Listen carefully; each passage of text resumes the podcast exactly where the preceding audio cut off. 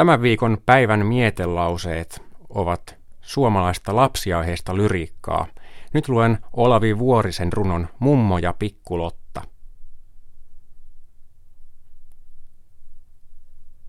Mummo kertoi satusarjan, kuinka kekri kaitsi karjan, kuinka karhu kasken kaatoi, miehen mieliksi huhdan raatoi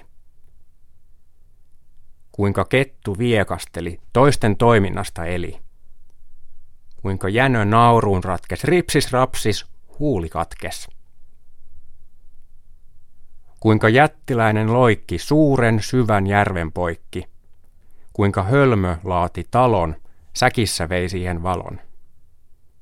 Kuinka ukko kiipes puuhun, hopsis kopsis hyppäs kuuhun. Kuinka kohta itse kukin saapi nähdä joulupukin –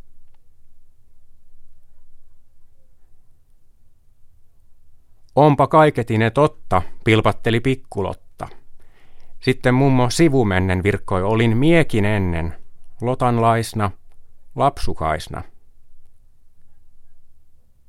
Tuohon Lotta huusi jo, älkää mummo narratko.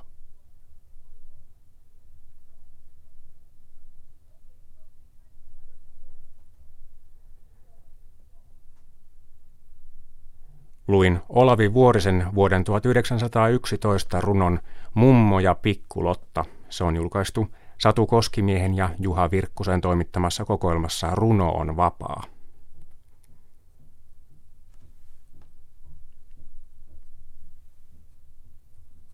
Radio Yhdessä minuutin kuluttua puolen päivän uutisia. Havaintoja ihmisestä sarja jatkaa uutisten jälkeen ja puhuu aivojen oppimisesta. Ja Richard Wagnerin musiikki käynnistää klassista kahteen tunnin. Sitä ennen kuuluttajan vieraana toimittaja Pirjo Auvinen.